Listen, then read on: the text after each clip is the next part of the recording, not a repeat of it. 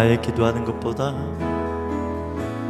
나의 기도하는 것보다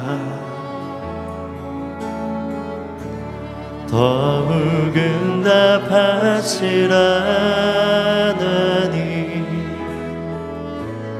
나의 생각하는 것 더욱 이루시는 하나님 우리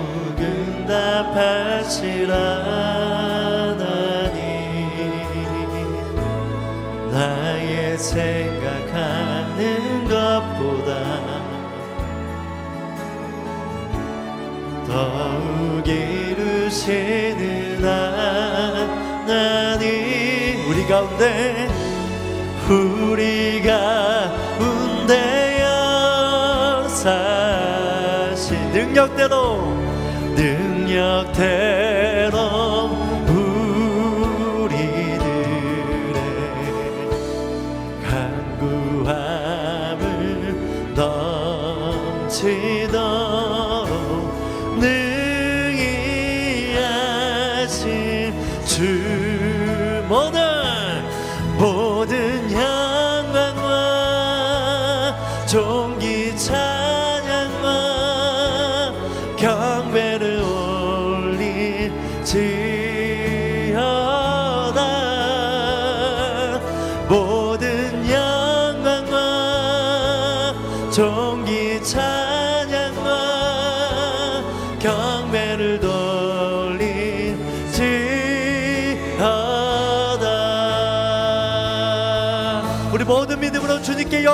드리십시다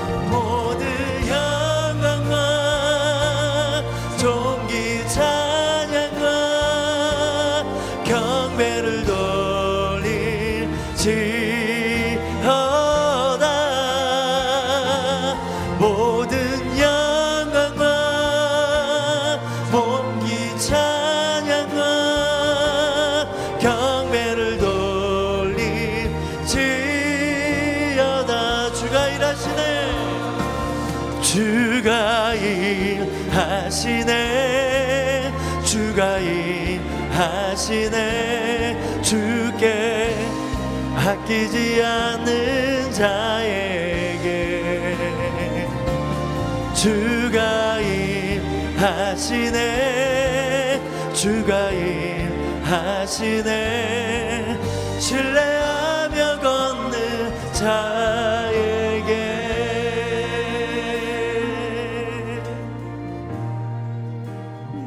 날이 저물어 갈 때 날이 저물어 갈때 빈 들에서 걸을 때 그때가 하나님의 때. 내 힘으로 안 될 때 빈손으로 걸을 때 내가 고백해 여호와 이래. 우리 모인 곳에 우리 모인 이곳에 주님 함께 계시네. 누리네. 아버지 은혜. 아멘. 적은 떡과 물고기 내 모든 걸 드릴 때 모두 고백해 여호와 이래. 우리 믿음으로 선포하십시다. 주가 일 하시네. 주가 일하시네. 주께 아끼지 않는 자에게 주가 일하시네. 주가 일하시네. 신뢰하며 걷는 자에게 주가 일하시네 주가 일하시네. 주가 일하시네. 주께 아끼지 않는 자에게 주가 일하시네. 주가 일하시네. 신뢰하며 걷는 자 주 앞에 오는 손을 들고 주가 일하시네 주가 일하시네. 우리 안에서 주가 일하 우리 기도를 통해 주께 아끼지 않는 자에게 주가 일하시네 주가 일하시네. 신뢰하며 걷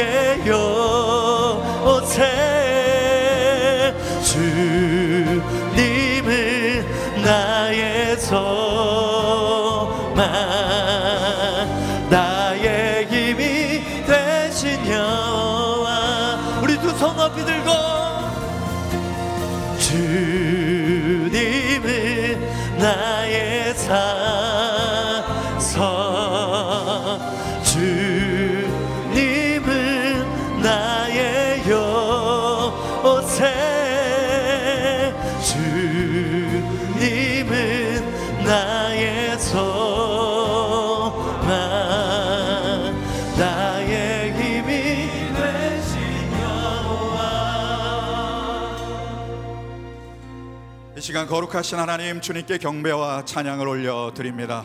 모든 존귀와 경배와 찬양을 전심으로 주님 앞에 올리며 나아갑시다. 우리의 모든 죄를 주님의 보혈로 덮어 주시옵소서 우리의 마음에 새 마음과 새 영을 부어 주시옵소서. 오늘 말씀 전하시는 이철희 선교사님에게 성령의 기름을 부어 주옵소서. 말씀 듣는 저에게도 하나님의 음성을 들려 주옵소서. 주여 한번 외치고 통성으로 기도하겠습니다. 주여 거룩하신 하나님 영광의 하나님 오늘 이 시간 우리 가운데 임재하여 주시옵소서. 주님께 경배와 찬양을 올려드리며 나아가오니 아버지 우리의 완악한 마음 완고한 마음 죄악된 마음 낡은 마음 주의 보혈로 덮어주셔서 새 마음과 새 영을 부어주시고 정결한 마음 주시옵시고 하나님과 교통하게 하시고 하나님의 음성 듣게 하여 주시옵소서. 하나님 이 시간 성령으로 임하여 주시옵소서. 말씀 전하시는 성교사님께 성령의 기름을 부어주시고 하나님의 대언의 통로가 되게 하여 주시옵소서. 하나님의 말씀 우리 가운데 깨닫게 하여 주시옵소서. 거룩한 주님의 음성을 우리 가운데 들려주시고 영광의 임재 가운데 나가게 하여 주시옵소서 영광의 자유를 우리 가운데 선포하여 주시옵소서. 우리 가운데 회중으로 모여 하나님의 각 조소에서 예배하며 나가는 모든 심령에게 하나님의 은혜를 축복을 부어주시기를 기도하오니 주여 임하여 주시옵소서. 거룩하신 하나님 자비하신 하나님 주님의 보혈을 힘입어 담대히 주님 앞에 나아갑니다. 주 앞에 나아가 하나님의 임재 가운데 우리의 모든 영과 마음이 정화되기를 원합니다 새 마음과 새 영을 부어 주시옵소서 이 시간 성교사님을 통하여 하나님의 대언의 말씀을 들려 주시옵소서. 예수님의 존귀하신 이름으로 기도하옵나이다. 아멘. 90일의 기적 새벽 기도에 오신 모든 성도님들 환영합니다. 이 시간에 CGN TV와 유튜브로 새벽 기도에 참여하시는 모든 성도님들에게 하나님의 축복과 응답이 함께 계시기를 바랍니다.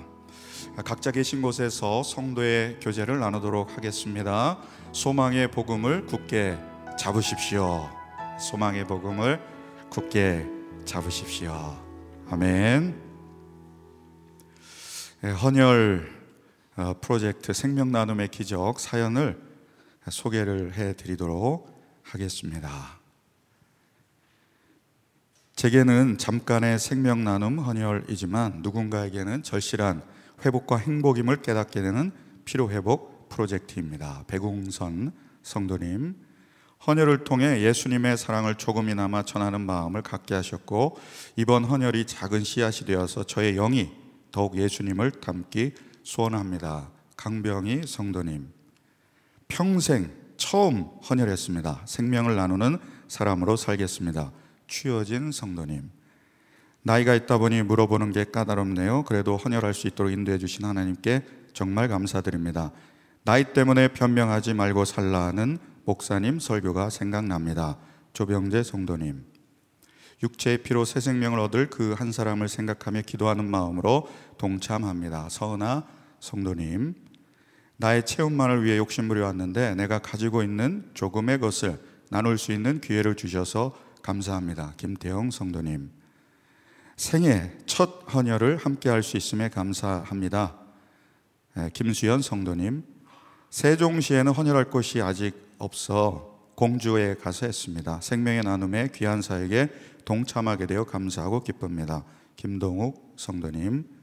태어나서 처음으로 헌혈을 했습니다. 또한 신랑과 아들들과 같이 할 수 있어서 더욱더 행복했습니다. 김희순 성도님. 남편이 헌혈 인증 보내왔어요. 소감 한마디 부탁했더니 아프답니다. 아픈 거 싫어하는데 참고 목사님 말씀에 순종한 훌륭한 남편입니다. 황수연 성도님. 모든 아내들이 모든 남편을 훌륭하다고 칭찬과 축복을 나누는 오늘이 되기를 주의 이름으로 축원드립니다. 남편 입장에서 아멘이 안 나왔기 때문에 좀 불안하긴 한데 굉장히 훌륭한 아내 같아요. 제가 가정사역 섬기고 있기 때문에 더 와닿는 것 같습니다. 어떻게 헌혈에 참가했느냐는 질문에 교회 생명 나눔 캠페인에 동참하게 됐다라고 대답하며 그리스도의 편지가 된 듯한 강한 자부심을 느꼈습니다. 생애 첫 헌혈 가슴 벅차고 따뜻합니다. 오남경 성도님. 코로나 때문에 힘든 시기임에도 헌혈을 통해 사랑을 전할 수 있음에 너무 감사했던 시간이었습니다. 배장호 성도님. 난생 처음 해보는 헌혈이었습니다. 앞으로 자주 할 것 같습니다. 이재훈 목사님께 감사드립니다. 김대둔 성도님이었습니다. 많은 분들이 헌혈에 동참하셨는데 또 아직 참여하지 못하신 분들도 또 귀한 섬김 나누면 좋겠습니다. 오늘 하나님께서 저에게 주시는 말씀은 사도행전 6장 1절로 7절 말씀입니다. 사도행전 6장 1절 7절 함께 말씀 봉독하겠습니다. 이 무렵 제자들의 수는 점점 늘어났습니다. 그때 그들 가운데 그리스파 유대 사람들이 히브리파 유대 사람들에 대해 불평이 생겼습니다. 매일 음식을 분배받는 일에서 그리스파 유대 사람들 과부들이 빠졌기 때문입니다. 그리하여 열두 사도들은 제자들을 모두 불러놓고 말했습니다. 우리가 음식을 분배하는 일로 인해 하나님의 말씀 가르치는 사역을 소홀히 여기는 것은 옳지 않습니다. 형제들이여 여러분 가운데 성령과 지혜가 충만하다고 알려진 사람 일곱 명을 뽑으십시오. 그러면 이 임무는 그들에게 맡기고 우리는 기도하고 말씀을 가르치는 일에 온 힘을 기울이겠습니다. 모든 사람들이 이 제안을 기쁘게 받아들였습니다. 그들은 믿음과 성령이 충만한 사람 스테반과 빌립, 브로고로 니가노르, 디몬 바메나, 유대교로 개종한 안디옥 사람 니골라를 뽑았습니다. 그들은 이 사람들을 사도들 앞에 세웠고 사도들은 그 사람들 머리 위에 손을 얹고 기도했습니다. 이렇게 해서 하나님의 말씀은 계속 널리 퍼져나갔으며 이로써 예루살렘에 있는 제자들의 수도 많이 늘었고 더욱이 수많은 제사장들도 이 믿음에 순종하게 됐습니다. 아멘. 예, 오늘의 말씀을 아, 몽골 선교사님이신 이철희 선교사님 예, 나누시겠습니다. 96년에 파송 받으셨고요. 온누리 청년부 출신이시고요.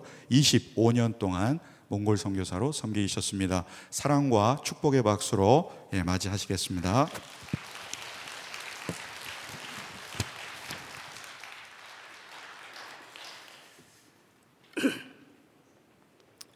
할렐루야. 반갑습니다. 선교사만 보면 무서워하는 분들이 계시죠? 주님의 평강이 임하시길 바랍니다. 어, 초대 예루살렘 교회는 가장 이상적이고 모범적인 교회였습니다. 오늘날도 롤 모델이 되는 교회입니다. 성령이 충만했을 뿐만 아니라 사랑 충만, 말씀, 기도, 전도, 선교 모든 것이 충만했던 교회였습니다. 성도님들은 비록 가난했지만 어, 힘에 넘치도록 자원해서 헌금을 했고 심지어 자신들의 부동산까지 처분해서 헌금을 할 정도로 헌신된 성도들이었습니다. 교회에서 어려운 사람들을 돕고 밖으로는 힘을 다해 선교를 했습니다. 제자들의 수는 점점 늘어났고 교회는 계속해서 부흥했습니다. 1절 말씀 다시 보겠습니다. 제가 읽겠습니다. 이 무렵 제자들의 수는 점점 늘어났습니다. 그때 그들 가운데 그리스파 유대 사람들이 히브리파 유대 사람들에 대해 불평이 생겼습니다. 매일 음식을 분배받는 일에서 그리스파 유대 사람 과부들이 빠졌기 때문입니다. 교회가 평안하고 모든 사역이 잘 되어가고 있다고 생각했는데 갑자기 교회 안에 큰 문제가 생겼습니다. 내분이 일어났습니다. 교회 성도들이 두 파로 나눠져서 서로 불평하고 공격했습니다. 교회에서 과부들을 위해서 구제 사역을 했는데 그 과정에서 그리스파 유대인들과 히브리파 유대인들 사이에 갈등이 폭발했던 것입니다. 저는 청년부에서 활동을 하다가 96년도에 여러분들의 파송을 받아서 몽골에 갔습니다. 몽골은 90년까지만 해도 교회가 하나도 없었고 믿는 사람이 한 명도 없었습니다. 저는 몽골을 뒤집으리라는 자신감과 열정으로 충만했습니다. 열심히 언어도 배우고 열심히 사역도 했습니다. 전도도 하고 제자 양육도 하고 교회도 개척하고 그 외에 많은 사역들을 감당했습니다. 저는 선교를 나름대로 잘하고 있다고, 있다고 생각했습니다. 그런데 시간이 지나면서 문제와 어려움들이 하나씩 생기기 시작했습니다. 부부관계에 갈등이 생기고 또 사역자들 안에 갈등이 생겼습니다. 또 둘째 아들은 다섯 살이 되었는데도 언어가 트이지를 않았습니다. 본인도 답답했는지 하얀 종이에 시커멓게 그림을 그리곤 했습니다. 양육을 받던 형제가 교회 기타를 훔쳐가지고 어느 날 갑자기 사라져 버렸습니다. 교회 재정을 담당하던 자매님이 교회 헌금을 사적으로 유용하는 일도 생겼습니다. 교회는 더 이상 성장이 없었습니다. 선교의 열정이 사라지고 모든 일에 의욕을 상실했습니다. 선교의 위기를 맞은 거죠. 아마 여러분들도 종류는 달라도 여러 가지 문제와 위기들을 겪고 있을 것입니다. 누구나 다 문제를 만나고 위기를 겪습니다. 부부 문제, 자녀 문제, 건강 문제, 취업 문제, 결혼 문제 등등 수많은 문제가 끊임없이 불청객처럼 우리를 찾아옵니다. 가정은 가정대로, 교회는 교회대로, 국가는 국가대로 곳곳에 문제와 위기들 투성입니다. 2절 말씀을 한번 보겠습니다. 그리하여 열두 사도들은 제자들을 불러놓고 말했습니다. 우리가 음식을 분비하는 일로 인해 하나님의 말씀 가르치는 사역을 소홀히 여기는 것은 옳지 않습니다. 형제들이여, 여러분 가운데 성령과 지혜가 충만하다고 알려진 사람 일곱 명을 뽑으십시오. 그러면 이 임무는 그들에게 맡기고 우리는 기도하고 말씀을 가르치는 일에 온 힘을 기울이겠습니다. 가정이든 교회든 국가든 한 공동체에 분열이 일어났다는 것은 결코 작은 문제가 아닙니다. 큰 문제요, 위기입니다. 예루살렘 교회가 대책회의를 열었습니다. 문제의 근본적인 원인은 무엇인가? 대책회의 끝에 내린 결론은 말씀과 기도를 소홀히 했기 때문이다라는 것이었습니다. 특별히 교회 리더십인 우리 사도들이 말씀과 기도에 집중하지 못했기 때문에 이런 문제가 생긴 것이다라고 진단했습니다. 상당히 당황스러운 진단입니다. 여러분, 초대교회 성도들이 어떤 사람들이었습니까? 사도들이 누구입니까? 그들은 생명을 걸고 예수님을 따랐던 사람들입니다. 오직 예수를 부르짖었던 사람들입니다. 죽으시고 부활하신 예수 그리스도를 만난 후에 자신의 모든 삶을 예수님께 올인했던 사람들입니다. 그런데 그들이 말씀과 기도를 소홀히 했다라고 고백합니다. 예수님과의 만남, 예수님과의 교제, 예수님과의 대화, 예수님과의 동행을 등한시 했다는 것입니다. 어느 순간부터 그들의 초점이 예수님으로부터 다른 것으로, 특별히 사역으로 옮겨졌던 것입니다. 자신도 모르는 사이에 본질이 아닌 비본질을 붙들기 시작했던 것입니다. 여러분, 우리의 본질은 무엇입니까? 우리가 결 코 놓쳐서는 안 되는 우리가 생명처럼 붙들고 있어야 하는 우리의 복음, 우리의 본질은 무엇입니까? 바로 예수 그리스도이십니다. 예수님만이 우리의 생명이요, 우리의 구원이요, 우리의 소망이요, 우리의 기쁨입니다. 예수님에게 있는 것이 아니라 예수님 그분이 우리의 본질입니다. 예수님께서, 예수님께서 주시는 선물들, 예수님의 축복, 예수님의 사역, 봉사, 섬김, 너무나, 너무나 소중하고 우리에게 필요한 것들이지만 우리의 본질이 될 수는 없습니다. 예루살렘 교회가 예수님을 소홀히 여기면서 교회 안에 문제가 시작되었던 것입니다. 우리의 믿음 생활은 마치 고장난 자전거를 타고 가는 것과 같다는 생각이 듭니다. 저는 어렸을 적에 자전거 핸들이 똑바로 고정되지 않은 한쪽으로 살짝 비틀어진 자전거를 탄 적이 많았습니다.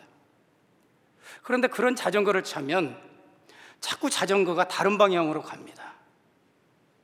내 의지와 상관없이 나는 핸들을 똑바로 잡고 있다고 생각을 했는데 자꾸 엉뚱한 방향으로 갑니다.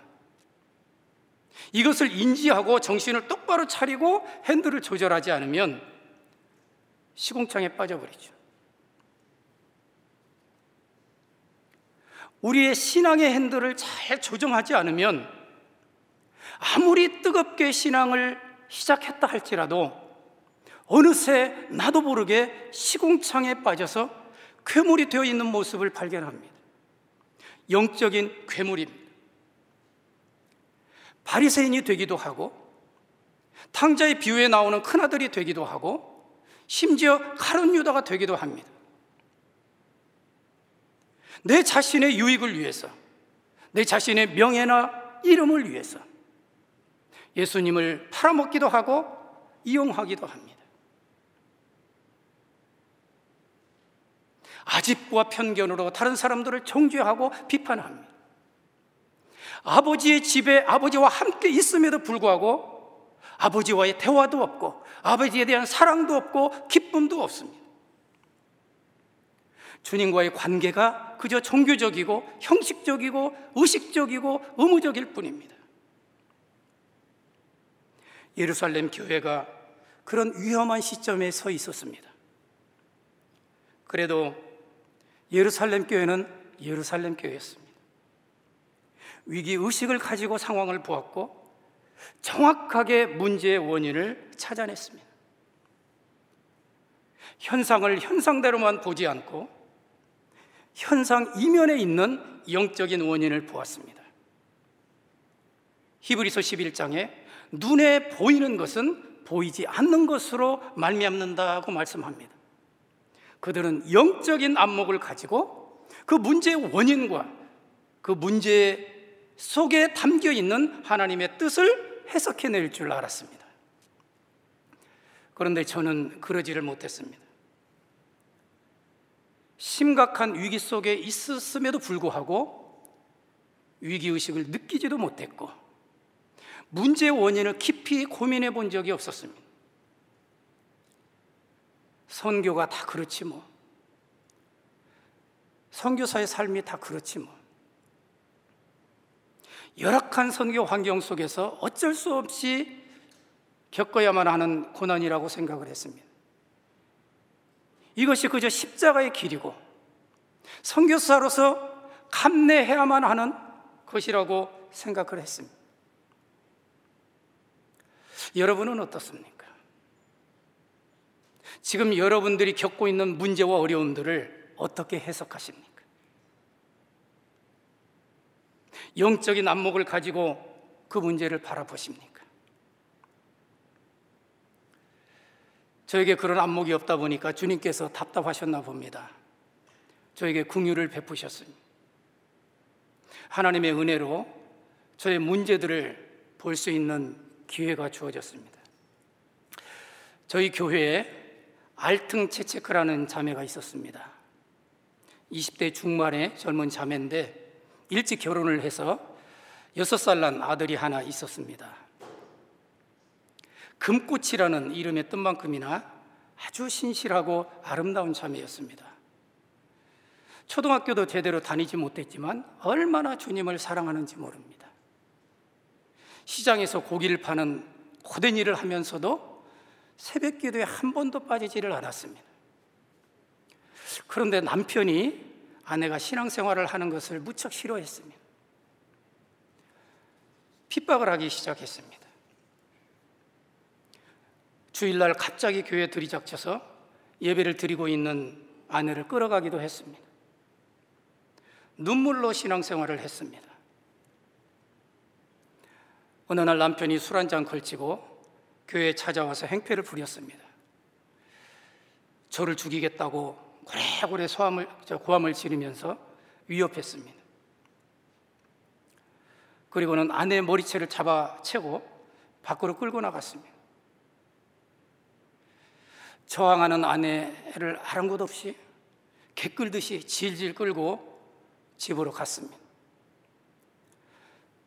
속에서 화가 치밀어 올랐습니다. 그리고 태권도 실력을 발휘해서 몸을 공중에 날렸습니다. 그리고 나비처럼 날아서 벌처럼 쏘았습니다. 한 방에 KO를 시키고 사단의 손에서 거룩한 성도를 구원해냈습니다. 라고 말할 수 있다면 얼마나 통쾌했겠습니까? 그거는 그저 상상일 뿐이고 저는 아무것도 할 수 없이 그저 바라보고만 있을 뿐이었습니다. 선교사로서 너무 비참하고 창피하다는 생각이 들었습니다. 그날 밤 한숨도 잠을 자지 못하고 다음 날 주일 예배 설교를 위해서 이렇게 강단에 섰습니다. 그런데 제 눈에 믿기지 않는 광경이 눈에 들어왔습니다. 그 남편이 아내 옆에 단정한 옷을 입고 다소곳이 앉아서 뚫어지게 저를 쳐다보고 있었습니다. 뭐지? 이 시츄에이션이 지금 뭐지? 드디어 오늘이 결전의 날인가? 태권도가 통할까? 별의별 생각이 들었습니다. 이 신경이 쓰여서 설교가 안 됐습니다. 예배를 마친 후에 자처 지정을 들었습니다. 아내를 끌고 집으로 가서 아내에게 무차별 폭행을 가했답니다. 그리고 성경을 끄집어내서 갈기갈기 찢어버리고 불에 태워버렸습니다. 불장난을 하면 오줌 싼다는 말을 저 어려서 어른들한테 많이 들었는데 그래서 그랬는지 이 남편이 화장실에 가고 싶었습니다. 지금은 몽골 사람들도 다 화장지를 사용하지만 그때만 해도 이 책 종이는 고급 화장지였습니다. 그래서 불에 타다만 성경 쪼가리들을 주섬주섬 주워 들고 화장실에 갔습니다. 화장실에 쪼그려 앉아서 할 일 없으니까 무심코 아무 생각 없이 자기가 들고 온 성경 쪼가리에 눈길이 갔습니다. 그리고 그 성경을 읽다가 소스라치게 놀랐습니다. 조각조각 맞춰진 그 종이에 이렇게 쓰여 있었습니다. 회개하여라. 너희가 회개하지 않으면 내가 결단코 너를 용서하지 않으리라. 이 글을 읽는 순간 소스라치게 놀랐습니다. 마치 자기를 향해서 소리를 치는 것 같았답니다. 그날로 즉시 아내에게 용서를 구하고 예수님을 믿기로 결단한 것이었습니다. 이 이야기를 듣는데 제 속에서 눈물이 흘렀습니다. 회개의 눈물이었습니다. 이 형제만이 예수님을 핍박한 것이 아니라 나도 예수님을 핍박했구나. 말씀이신 예수님, 말씀으로 임재하시는 예수님, 말씀으로 교제하시는 그 예수님을 내가 너무도 등한히 여겼구나. 너무도 박대했구나. 예수님을 내 주인이 아니라 단지 내 헬퍼로만 여기고 있었구나. 라는 생각이 들었습니다. 회개를 했습니다. 그리고 나의 신앙의 영점 조절을 하기 시작을 했습니다. 말은 쉽지만 쉽지 않은 작업이었습니다. 바쁘게 달려가던 걸음을 멈춰야만 했기 때문입니다. 많은 사역들을 포기하고 내려놓아야 했고, 사람들의 칭찬을 초월해야만 했고, 사역의 결과물을 보여주고 싶어 하는 유혹을 이겨야 했기 때문이었습니다. 초대교회 사도들은 이 모든 유혹과 어려움들을 이기고 신앙의 영점 조절을 했습니다. 그들의 신앙의 초점을 다시 한번 예수님께 맞췄습니다. 그러자 어떤 결과가 나타났습니까? 7절입니다. 7절 읽습니다. 이렇게 해서 하나님의 말씀은 계속 널리 퍼져나갔으며 이로써 예루살렘에 있는 제자들의 수도 많이 늘었고 더욱이 수많은 제사장들도 이 믿음에 순종하게 됐습니다. 교회는 심각한 위기를 극복하고 정상화됐습니다. 이전보다 더욱 부흥하고 성장해 나갔습니다. 선교가 더욱 활발히 이루어졌습니다. 제자들의 수도 많이 늘었습니다. 심지어 절대로 믿을, 믿을 것 같지 않았던 제사장들까지 그것도 수많은 제사장들이 주님 앞에 나오게 됐습니다. 그들이 신앙의 초점을 예수님께 맡기고 오직 예수님만 사모하고 예수님만 갈망하고 예수님만 찾았을 때에 하나님께서 역사하시는 것을 체험하기 시작한 것입니다. 기적을 체험하기 시작했습니다. 여러분, 기적을 위해서 주님을 바라보면 기적이 일어나지 않습니다. 축복을 위해서 하나님을 바라보면 축복이 오질 않습니다. 치유를 위해서 하나님을 바라보면 치유가 일어나지 않습니다. 목적이 뒤틀리면 목적이 이루어지지가 않습니다. 그러나 우리의 목적을 오직 예수 그리스도께 맞추면 그분으로부터 생명과 치유와 능력과 권능이 임하는 것입니다. 저도 예수님만을 사모하고 갈망하면서 하나님의 역사를 체험하기 시작했습니다. 제 안에서 뱀처럼 꿈틀거리면서 저를 괴롭혔던 시기심, 경쟁, 불안함, 초조함, 열등감, 외로움, 이런 쓰레기 같은 것들이 하나씩 하나씩 사라지기 시작했습니다. 부부 관계가 회복이 되고 우리 자녀들은 안정을 찾기 시작했습니다. 교회는 제 능력의 한계를 넘어서 부흥하고 성장했습니다. 수십 명, 수백 명이 교회로 몰려왔습니다. 어느 날 한 여자 성도님이 다섯 살 정도 되는 어린 어, 딸의 손을 잡고 저를 찾아왔습니다. 저에게 기도를 받고 싶다는 것입니다. 유니톨로 자이브리코에 예, 몽골 말입니다. 무엇을 위해 기도해 드릴까요? 박시아. 선생님 그 뜻입니다. 박시아. 제 딸은 태어나면서부터 지금까지 한 번도 머리에 머리카락 하나 한 올이 나지 않습니다. 이제 나이가 들면서 창피한 것을 알기 시작했습니다. 아이의 머리카락, 머리카락, 이 머리에 머리카락이 나도록 기도해 주세요. 그리고 머리에 쓰고 있던 두건을 제치는데 머리가 반질반질했습니다. 저는 처음에 머리를 팍팍 깎은 줄 알았습니다. 자세히 보니 머리카락 하나가 없습니다. 머리카락이 나도록 기도해 주세요. 저는 생전에 이렇게 황당한 기도 제목은 처음이었습니다. 이 기도 제목을 들으면서 두 가지 생각이 스쳐 지나갔습니다. 첫째는 이 자매님은 기도하면 정말 머리카락이 남는다고 믿고 있는 것일까? 둘째, 나는 기도하면 기적이 일어날 것이라고 믿는 것인가?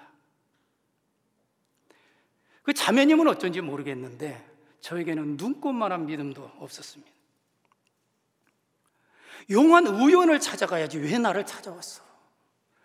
원망스러웠습니다. 그래도 찾아온 교인을 그냥 돌려보낼 수 없어서 대충 기도를 해주고 보냈습니다. 그리고 저는 기도를 한 것조차 잊고 있었습니다. 한 달쯤 지났습니다. 그 자매님이 저를 찾아와서 주일 예배 때 간증을 하고 싶다는 것입니다. 그러라고 했습니다. 주일날 어린 딸의 손을 잡고 간증을 하기 위해서 강단 앞으로 걸어 나왔습니다. 그리고 딸의 머리에 쓰고 있던 수건을 열어 제꼈습니다. 그런데 그 반질반질했던 머리에 시커먼 머리카락이 뒤덮여 있었습니다. 이 자매님은 기도가 이런 기적을 만들었다고 하면서 감격에 겨워서 간증을 했습니다. 제일 놀란 사람은 저였습니다. 세상에 어떻게 저런 일이 세상에 어떻게 이런 일이 제 눈으로 직접 보지 않았다면 믿지 못했을 것입니다. 제가 다른 사람을 통해서 간접적으로 간증을 들었다면 좀 과장했을 거라고 치부했을 것 같습니다. 그런데 제 눈으로 직접 확인을 했습니다. 너무도 신기하고 신묘막측해서 그날 밤 잠이 잘 오지 않고 뒤척이다가 깨달았습니다. 내가 주님만을 찾고 주님만을 갈망하고 주님과만 대화하고 교제하고 주님을 바라보니 주님이 역사하신다는 것을 깨달았습니다. 주님의 임재 가운데 있으니 나에게 아무런 능력이 없음에도 불구하고 나를 통해서 능력이 나타나는구나. 내가 주님만을 사모하려고 하니 나에게 치유의 은사가 없음에도 불구하고 치유가 일어나는구나. 내가 주님 안에, 주님이 내 안에 계실 때에, 내가 주님과 하나 될 때, 내 안에 계신 주님의 능력과 권능과 생명과 치유가 나타나는 것을 깨달았습니다. 사랑하는 성도 여러분, 크고 위대하고 놀랍고 영광스러운 주님께서 날마다 우리를 초청하십니다. 볼지어다. 내가 문 밖에 서서 두드리노니 누구든지 내 음성을 듣고 문을 열면 내가 그에게로 들어가 그와 더불어 먹고 그는 나와 더불어 먹으리라. 주님은 날마다 날마다 우리와 만나고 교제하고 동행하고 싶어 하십니다. 매일 안타까운 마음으로 나와 만나자, 대화하자, 교제하자. 우리의 마음의 문을 노크하고 계십니다. 우리의 믿음 생활에 있어서, 우리의 믿음의 경주에 있어서 역주행하지 않기를 바랍니다. 차량이 역주행했을 때 얼마나 위험천만하고 심각한 사고를 일으키는지 우리는 잘 압니다.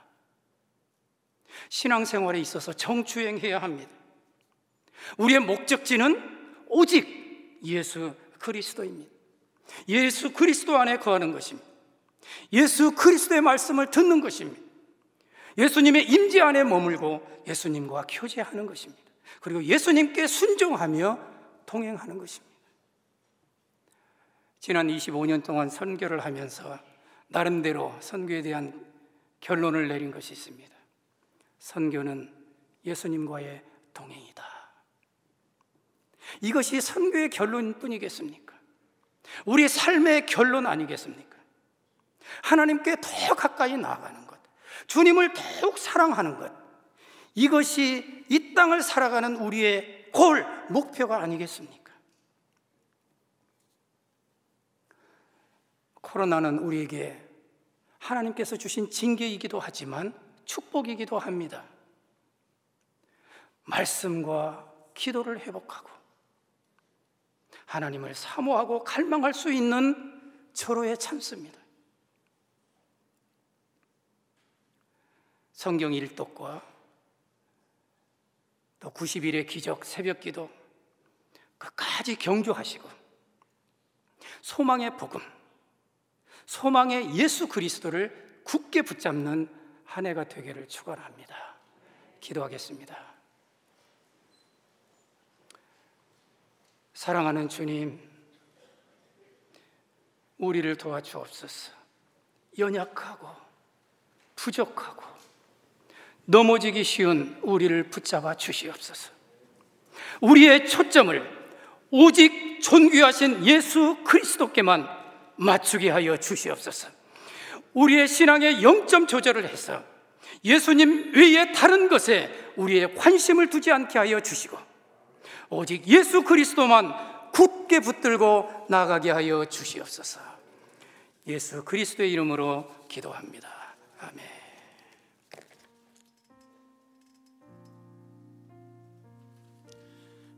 네, 주신 말씀 생각하면서 함께 기도하기를 원합니다. 우리의 삶에 많은 열매와 성장과 축복이 있을지라도 그것이 곧 위기일 수도 있는 것입니다. 우리의 목적과 방향과 초점이 예수 그리스도가 아니면 우리에게 있는 축복이 재앙이 될 수도 있습니다. 오히려 고난 가운데 이 위기를 극복할 때에 하나님께서 부어주시는 진정한 영적인 축복을 누리게 되는 줄로 믿습니다. 오늘 다시 한번 우리 마음에 말씀을 새기면서 오 주님, 우리 인생의 목적과 방향이 다시 예수 그리스도 주님과 아름다운 동행이 되게 하여 주옵소서. 우리 교회도 주님과 아름다운 동행을 하며 나아가는 교회가 되기를 합니다. 우리 가정도 우리 자녀도 아름다운 동행을 주님과 함께하는 한 해가 될 수 있도록 하나님 우리를 붙잡아 주옵소서. 우리가 인생의 본질에서 우리의 발이 미끄러지지 않게 하시고 하나님 그분을 향하여서 표대를 향하여 나가는 우리의 신앙 생활이 되게 해달라고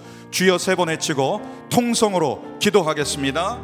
주여, 주여, 주여, 오 하나님 아버지, 오늘 우리의 삶을 돌아보기를 원합니다. 하나님, 우리의 인생의 방향이, 우리의 신앙 생활의 목적이 예수 그리스도이기를 원합니다. 하나님, 우리의 모든 문제 가운데 우리의 상황을 바라보지 말게 하시고 예수 그리스도를 바라보며 나아갈 수 있도록 인도하여 주시옵소서. 하나님 아버지, 오늘 우리의 문제 가운데 하나님, 우리의 삶의 진짜 문제가 무엇인지 분별하게 하여 주시옵소서. 우리 삶에 일어나는 많은 성장과 외형 적인 축복이 다가 아니라 하나님, 우리가 주님을 놓치고 살아가는 것이 진짜 위기인 것을 알게 하여 주시옵소서. 하나님 아버지, 예수 그리스도 우리 주님을 따라가는 우리의 인생이 되게 하여 주시옵소서. 먼저 주님의 나라와 의를 구하는 우리의 삶이 되게 하여 주시옵소서. 우리의 신앙의 초점이 신앙의 본질이 우리 인생의 방향이 우리 삶의 헌신과 우선순위가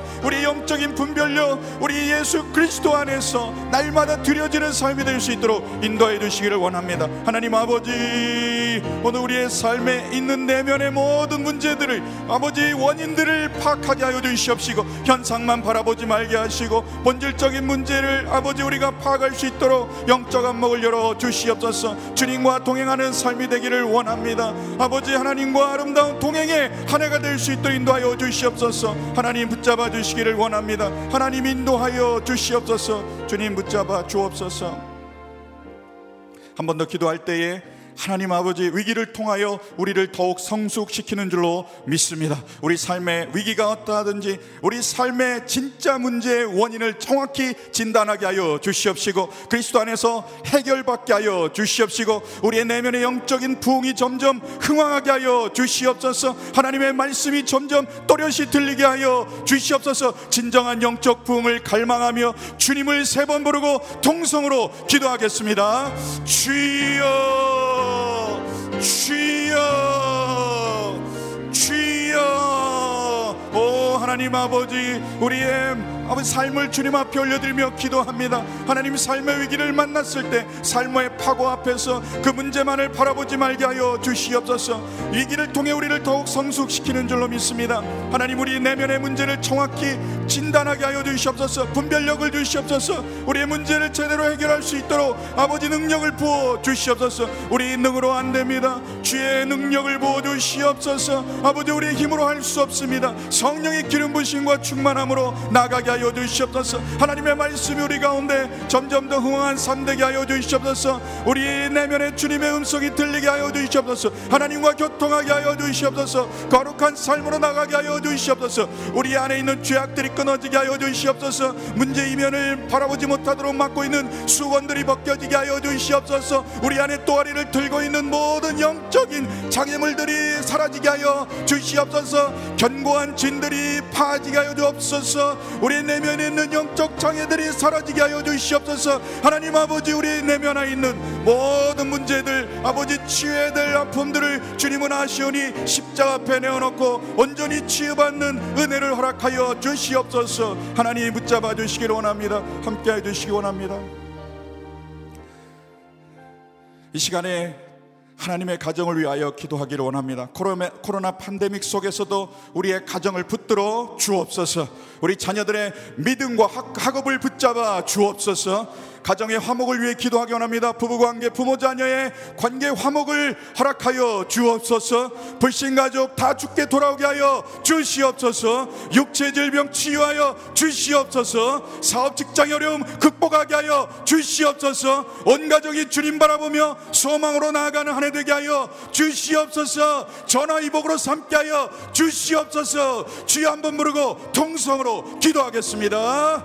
주여 Senhor. 하나님 아버지 하나님께서 허락하신 하나님의 가정을 위하여 기도하기를 원합니다. 코로나 팬데믹 상황 속에서도 우리의 가정을 붙잡아 주시옵소서. 자녀들의 학습을 붙잡아 주시고 신앙을 붙잡아 주시고 가정의 화목을 붙잡아 주시옵소서. 하나님의 가정 거룩한 가정 되게 하여 주시옵소서. 하나님 모든 관계 회복을 허락하여 주시옵소서. 원망과 다툼 미움이 떠나가게 하시고 사랑과 따뜻함이 있는 가정으로 회복시켜 주시옵소서. 불신 가족 다 죽게 돌아오게 하여 주옵소서. 예수 안 믿는 아빠가 예수 믿게 돌아오게 하여 주시옵소서. 아버지 육체 질병을 치유하여 주시옵소서. 내면의 상처를 치유하여 주시옵소서. 하나님이 처음으로 허락하신 에덴 동산이 우리 가정이 되도록 은혜를 부어 주시옵소서. 사업의 어려움 직장의 어려움 가운데 우리 힘으로 해결할 수 없는 문제를 하나님 앞에 올려드리며 기도하오니 주여 긍휼을 베풀어 주시고 주여 자비를 베풀어 주시고 아버지 소망으로 주님 붙들고 나아가도록 인도하여 주시옵소서. 이 코로나 어려움 가운데 있는 우리 상황을 주께 올려드릴 때 전화위복이 되게 하여 주시옵시고 소망의 복음을 붙잡고 나가는 우리 삶이 되도록 인도하여 주시옵소서. 주님 은혜를 내려 주시옵소서. 붙잡아 주시기 원합니다. 살아서 역사하신 하나님 아버지 우리 인생의 초점과 삶의 방향을 다시 예수 그리스도께 고정하기를 원합니다. 주님과 아름다운 동행의 삶이 되는 한 해가 되게 하여 주옵소서. 예수님 존귀하신 이름으로 기도드립니다. 아멘. 다 같이 일어나셔서 찬양 드리겠습니다. 내 안에 가장 귀한 것 예수를 알미라.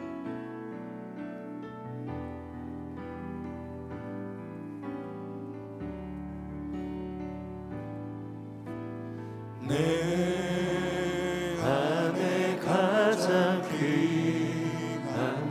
예수를 알미 예수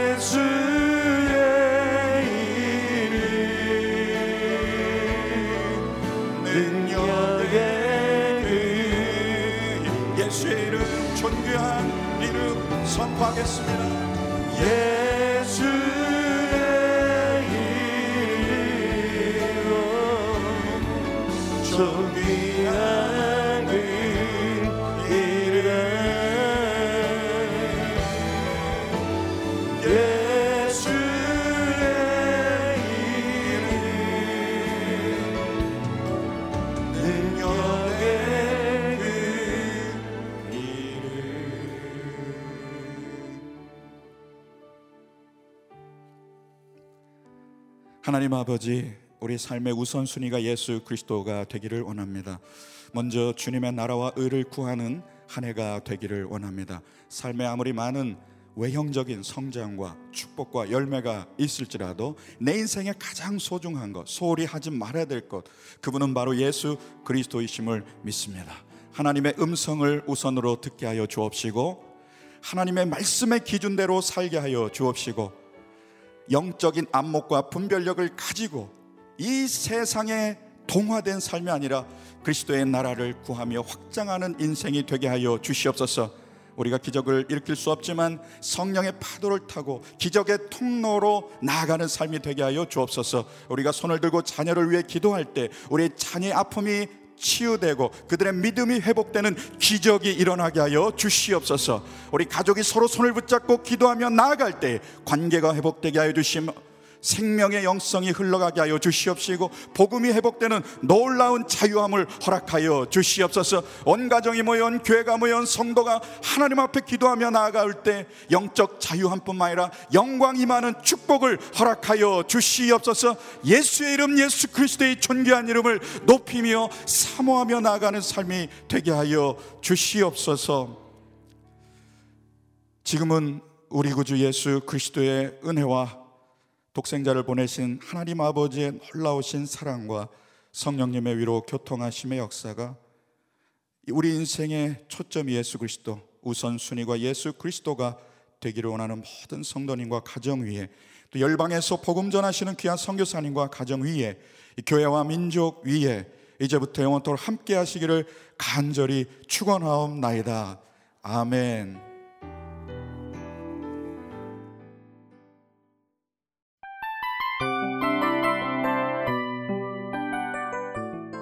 이 프로그램은 청취자 여러분의 소중한 후원으로 제작됩니다.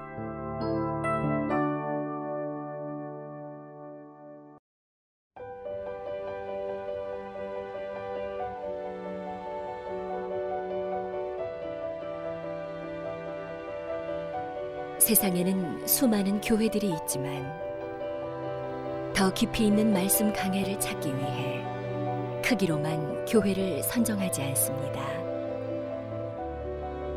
보다 좋은 영적 콘텐츠를 더 많이 나누기 위해 방송비를 받지 않습니다. 1년 365일 복음만 전하고 싶어서 우리는 광고를 하지 않습니다. 온누리의 복음을 땅끝까지 CGN TV와 함께 땅끝 성교사가 되주세요